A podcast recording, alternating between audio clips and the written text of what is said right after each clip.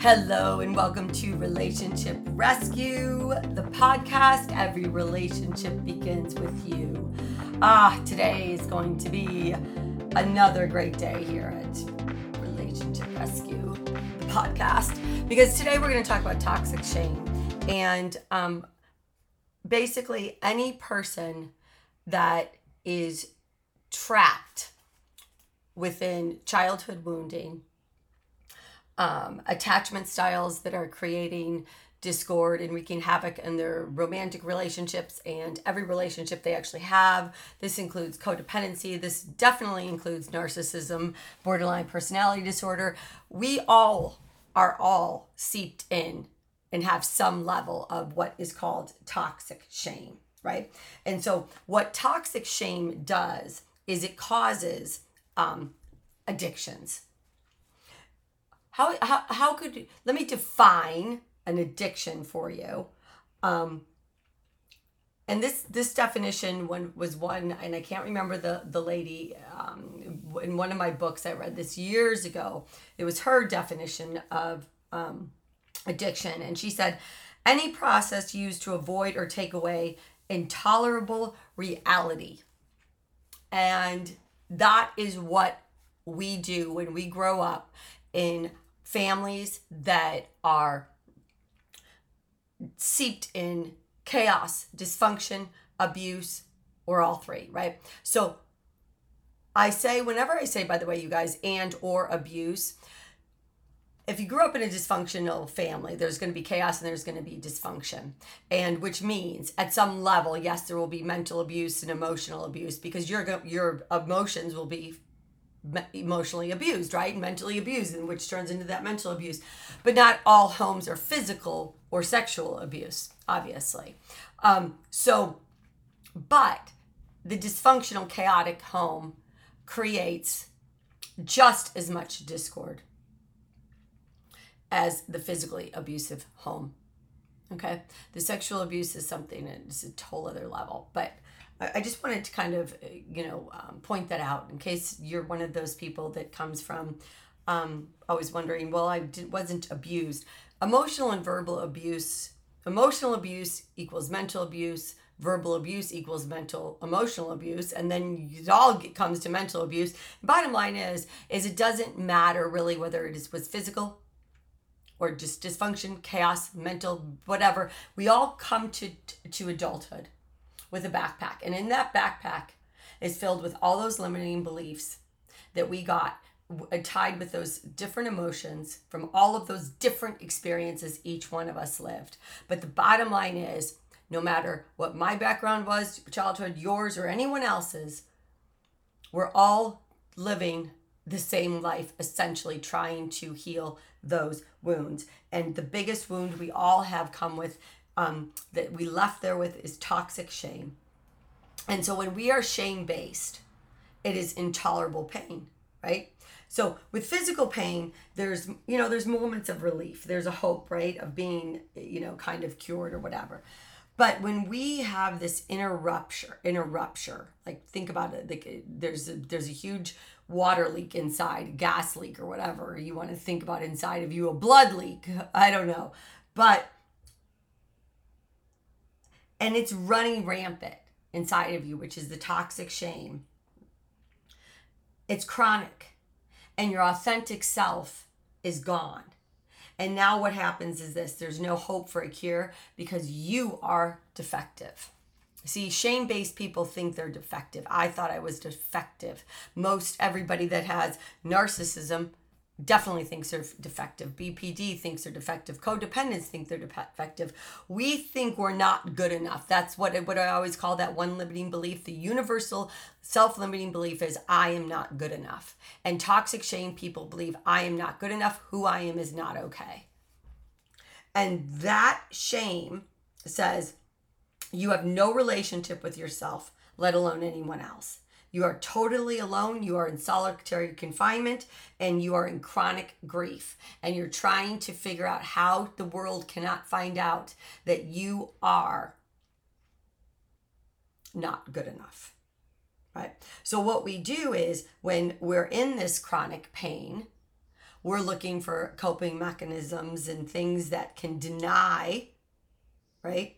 Um, that we're less than, that we're not good enough. So what what is what what does that do? So it's basically um, we want to feel good. And what does an addiction do? It takes away the pain temporarily. Okay, so the addiction hides the shame and it ha- enhances it enhances it at the same time. See, the shame fuels the addiction. But then what happens when we're when you know we, we're done drinking, we're done shopping, we're done whatever it is, well the pain comes back and then it fuels it. What do we do? We go again, we drink again, whatever it is, right? So if you look at alcohol, it's a behavior stimulant. What does it do? It lowers the inhibition, right? So it's a mind altering chemical and it also affects your body chemistry, the, your nutritions, the nutritions in your body over a long period of time. And what does that do? It, it, it continuously, it's fueling your addiction and it's killing you at the same time. And people with toxic shame, in some way, whether it's unhealthy relationships, eating disorders, we're going to go into a few of them today, find some sort of addiction that keeps feeding the toxic shame and killing themselves in some way at the same time, right? And so if you look at food addictions, right, it, it's, it's, the, the, you know, usually you have the obese, the obesity, um, anorexia, bulimia. Um, there's also um, binge eating. Okay, and when, when you're when you're doing these things, what's happening? You're self-indulging and you're abusing. Right? And so you're consistently what what what was happening in your life before as a as a during childhood? Well, you're getting abused and God forbid you actually indulge in anything. If you did indulge in anything, why were you indulging in it? well that that that would have fueled an addiction to feel good right because of whatever the dysfunction the chaos or the abuse was going on at home and we just learn to put these things these addictions into people food alcohol drugs so many so many different things right if you look at dieting right? So what is it 90% of people that diet gain the weight back in what i don't even know five years or something? And it's it's such a paradoxical aspect of toxic shame. You're um you're you feel like you're controlling something and you're fixing the problem you know but you're not. And you go right back to what? Back to gaining it all back. It's like literally think about it like this. Control is one of the most major ways strategies of covering up shame control control control, control. See all the layers of the cover up um, of who we really are, trying to cover up who we really are. Because if people find out we're not good enough, uh oh, we're in trouble. So we need to control our outside world so our inside won't be exposed to the outside. Right? So look at like a grandiose narcissist. They're either the best or they're going to be the best at being the worst. So they have to be the best. They have to have the best. They have to have everything has to be the best, right? Well, with toxic shame, you are either like same thing almost super achieving or you're underachieving. You're not. You're, there's not a lot of in between. So we're consistently and constantly trying to hide that, and coping mechanisms and addictions help us do that. So the answer for an addiction, and anybody that's been in AA or anybody that's you know really kicked an addiction knows that it's not about trying to control the addiction. The answer is to just be aware that we're powerless. It's become unmanageable. We have to surrender to it, right? Surrendering means, you know, facing up to the fact that we can't control it because that's why it's an addiction. And it's the same thing with people in unhealthy, toxic relationships who continuously keep repeating the same patterns in a relationship, continuously having the same triggered reactions, going to the same places, you have to admit you are powerless over yourself and that relationship any longer. You have no control. And you keep trying to control your partner in order to control the relationship and in order to control them from not finding out how flawed you really are because then they would leave you, right? Well, you have to surrender yourself to the wounding that says, I'm not good enough, who I am is not okay, and say, you know what? Actually, who I am is amazing. I am perfect. I am loving. I am these things. Because then and only then will you stop looking for others to give you those things because you're giving them to yourself, but you will gladly exchange love and care and joy and peace and honesty and all of the greatest things respect and connection and, and all of it with another who also gives it to you because they're not looking for you to give it to them. Instead we're taking two p- people filled with toxic shame putting them together in a relationship and saying oh i wonder why this doesn't work because we're shame based people trying to hide our truth, authentic selves from each other. And in turn, we are nothing but a pattern of triggered reactions that work against a relationship. And so until you can surrender to the fact that, guess what? the way I've been doing this for 20, 30, 40 years isn't working. I need to figure that out. You're going to stay stuck in the relationship addictions and the toxic relationship patterns. And that's what that is, right? It's a toxic relationship pattern. Narcissists are filled with toxic shame more than anybody. But one thing about the narcissist that they cannot do, and this is why it's harder for narcissists to change, and most do not, because to in order to change, in order to surrender to anything, you have to be able to look in the mirror and say, okay, I'm not perfect and it's okay. And for a narcissist to do that, it's really, really difficult. They can't they will continue to blame it on other people. You know, one of the most, um, so anorexia, let's talk about anorexia for a second because this is, I've been reading, you know, you guys know me, I'm studying, I'm reading all the time. I, I, I, I believe in my work so much and I believe that my job is to always learn more, always to study, always to find new ways to teach, always to find new research out there, right? Because Otherwise, I'm not doing the best job I can for you. And my job is to do the best that I can do for you. So I was reading recently about um, anorexics, and you know that the anorexia is most common in affluent family with daughters between the ages of 13 to 25. It's almost an epidemic in some affluent private schools. Now, here's what's interesting is that anorexics, they say, most often come from families that are dominated by what? Perfectionism. Affluent families are often focused on what? Self image. So the respectability and the upper class have a very special what? Look and image to keep up. So now these following patterns kind of predominate the, the, the home environment perfectionism, non expression of feelings, do not talk about it, a controlling, often um, a rigid father, an obsessive mother, um, completely out of touch with her sadness and anger. The mother's like living in possibly with a grandiose narcissist, right? Um, so there's this pseudo intimate marriage going on with a great pretense of what? Looking good. So there's this great fear of being out of control in that whole family system. And that, so now we've got a lot of enmeshment, cross generational alliances, all of these things. And so the anorexic person basically takes control of the family with her her starving and her weight loss. It's a metaphor for what? What's that a metaphor? It's a metaphor for everything that's wrong in the family. This young woman is, you know, rigidly controlled, denying her feelings, is super achieving, you know, encrusted and meshed with everybody and everything.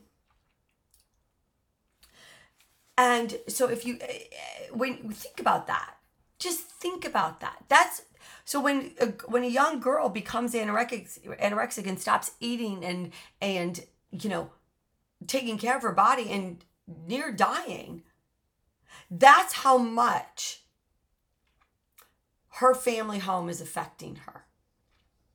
Stop thinking if you do that childhood dysfunction chaos and abuse have nothing to do with the choices you're making and the things you're doing and the patterns you're living today. It has everything to do with it. And if you healed, good for you. And there are people that, yes, do come from secure households. Absolutely, 100%, right? That don't have all of, you know, these issues that everybody has something. But technically, if you came from dysfunction and chaos, stop denying that you came from dysfunction, chaos, and abuse. If you can look at your life and say, wow, my relationships are not that very good. I do keep going from one healthy relation to, to another. My family is nothing but toxic dis- shame and dysfunction everywhere. Stop denying it. because the only thing denial does is keep you stuck in it. And I know what denial is. Denial is, by the way, a coping mechanism of many people from toxic families. Because here's the thing if we deny it, we don't have to let it into our conscious awareness. Because if we allow it into our conscious awareness, that means we have to, we're most likely going to have to lose something, a relationship. That's the biggest thing. You know, we're going to have to do work. Things are, it's going to be made uncomfortable. So why not de- deny it, right? So that's a big, that's a big um, coping mechanism in people that come from chaos, chaos and dysfunction and abuse. We deny, we deny, we deny, we deny what we see is in front of us, right? Um, you know, in another way, toxic shame is covered up. It's through, um, you know, we're acting out, we're acting in, right? We're we're repeating early abusive trauma in relationships. We're being some people become the, that criminal um, see, because what happens is when our emotions are shamed during childhood, they're repressed. But we eventually have to externalize them. And we do, but we externalize them in all the wrong ways, right? Where healing is actually externalization of the internalized shame, but it comes at, a healthy externalization, not an externalization through basically returning to the crime of the scene of childhood, but, but this time by repeating it with a partner that reflects and makes us feel like we are in that old pattern from childhood. So now, uh, how, how, does it keep us stuck? How does shame keep us stuck here? Well, it spirals by that um, internal self-talk, right? So the the the inner inner critic, the inner talk is based on those old beliefs we have about ourselves in the world, and these these beliefs were fostered by who? Well, our shame-based caregivers, our parents, whoever else, right? So now those those those voices are intro-projected, they're parental voices that become our own inner critic. And they play like recordings in our head. You know, I've talked about it before. I know so much about transactional analysis now and and when I'm talking to people, I can hear the inner critic when their parent is coming out. I can hear when the inner child is coming out. It's so obvious to me. I know when my inner critic is talking, like when that, you know, it was my dad. I know that. And you know, what's interesting is I finally, years and years and years and years ago, I named my inner critic Freddy Krueger. You know, Freddy Krueger, right? Freddy. So if you're old enough to watch, uh, what was that called? Oh my God, Freddy Krueger was Nightmare on Elm Street. And he would come into the nightmares and basically kill you or, you know, wreck your life. So my inner critic, my inner voice, I named Freddy because that inner critic, that inner voice was killing me. It was killing my life. And so I would literally say, no, no, no, no, no, no, no, no, Freddy, not today. Not today, Freddy. I'm not listening to that bullshit today. Take a hike. I got this, right? Now, in a really bad day, Freddy could take control. He could take control of my life and every choice I made, the energy I put out, the way I pe- treated people, my reactions. But guess what? I learned through healing to silence Freddy. I haven't talked to Freddy in a long time, actually. Yeah. Freddy in that damn tattered, tattered sweater. Oh my God, if you saw that movie. Those were like the good old days, right? Like the the best horror movies were, were the days of Jamie Lee Curtis and Halloween and um, Nightmare on Elm Street, Friday the 13th, Jason. Oh my God. Anyways, I shouldn't be talking about those people. They were, oh, by the way, those were all really shame based characters. Sorry. Oh, I shouldn't laugh, but they were. They were really shame based characters. So, anyways, so what happens though when we're in this, our, our, our households and we're growing up with these dysfunctional, chaotic, you know, caregivers that are shameless, okay? So that's shameless. They're shameless by their raging, they're condemning, they're criticizing, they're judgmental. We take on their shame that they're avoiding. So our caregivers essentially dump their shame onto freaking us. So now we're carrying our parents' shame as our own. And your job is to stop and to not pass that shame on to your children. And that's called generational ch- toxic shame, right? And you have to stop carrying their shame and you have to stop passing it on to your children. Right? So, you know, most shame based people feel ashamed when they need help, when they're angry, when they're sad, when they're fearful, when they're joyous, you know. Why? Because that part of us has been split off. Right? We try to act like we're not needy. We pretend we don't feel like what we actually think, you know, right? Um, how many times have you said, I'm fine when you're not? When you're sad or you're hurting, you know? Or you use sexuality to avoid all your feelings, your needs. Basically, what we're doing is we're, we're cut off from the vital parts of ourselves, is the problem. And these disowned parts, you know, are most commonly in our dreams and our projections. And you have to understand that you're allowed to be the person you're meant to be, which is more than good enough, which is amazing, which is beautiful, which is talented, which is just perfect, which is none of the things that you were taught to believe. So it's about confronting and changing the inner toxic voices, healing the toxic shame, right? Looking at yourself and saying, I deserve better. My children deserve better. My partner deserves better. My spouse deserves better. But mostly, I deserve better. Because when you can put yourself in that place of I deserve better, that means you're going to heal yourself. And then automatically, you do better and it, and everybody around you benefits and heals a little bit more themselves right? And it's not easy. I'm not going to say it's easy. It's not. But, you know, um, one of the, th- the, you know, I've been doing a lot of, I did the, the series on narcissism and borderline personality disorder and stuff. And those are severely toxic shame based people. And it's very, very difficult for them to face their toxic shame because they are so filled with it and they will not allow themselves to see who they really are because all they have done is attach themselves to that illusion that they have created. So, what that means is that they've created this illusion, narcissist, of perfectionism when they're really not. And they know that, but they won't say it. So, they continue to look at the illusion that says, well, what's wrong with me? Instead of, see, you and I would look in the mirror when we're ready to say, I'm done, and be able to see, okay, I've been controlling. I have I've done these things. I've I'm going to give myself grace. I'm going to forgive myself for this because I know that's not who really who I really am. And we actually acknowledge the hurts that we have, you know, done that we've to others and to ourselves. But a narcissist can't acknowledge what they've done to others because they are so they're they are betting on their illusion all the time, which is that face, that mask that they created, which we all create. But narcissists are are attached to it. It's super glued to them. We that are not narcissists can detach from it. We can do it. We can. It's very difficult for a narcissist to detach from the mask, the illusion they created, because to do so would mean to what? To admit that they're flawed, and that is the one thing they cannot do is admit they're flawed, right? That's why it's super hard. Can a narcissist heal?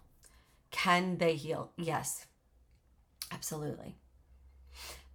There's three things that anybody needs for healing. One, it has to become harder to change than stay the same. Bottom line. It has to be harder to stay the same than change. That's the number one thing that has to happen. Number two, the person has to stop blaming everybody else. They are no longer can no longer be a victim and they have to look in the mirror. That's number two. So number one, again, it has to become harder to stay the same than change. Number two, blame has to disappear. No more blame, no more victimhood. And number three, and this is what I have seen over and over again, there has to be a belief in a higher power. There does. They have to have faith in something else that's bigger than them because healing isn't easy. So they have to have faith that they are loved, they are forgiven, they are whatever they need. But faith in God, oh my gosh, huge, huge part of it. So, yes, a narcissist can heal. Yes, they can. But here's the thing if you look at the percentage of narcissists that have actually healed, it's probably going to be such a small amount. I can't say if it's 1% or less than 1%, or maybe it's 2%, but it's low. So before like so before you start messaging me, emailing me saying I was the narcissist, narcissists can't heal. You shouldn't say that. Blah blah blah blah blah. I'm sorry, your your narcissist didn't heal the person you know, and you're right. Nine out of ten of them, I guess I would say no, they can't. There's yes, there is a small percentage, but those three things that I just said have to happen, and for a narcissist to do that, it's almost impossible. But there is hope, always. But the first thing that has to happen is it has to truly be harder for them to stay the same than change. Thank you for tuning in to Relationship Rescue podcast. Every relationship begins with you. Have a great day, evening, wherever you are. Stay tuned because more is to come.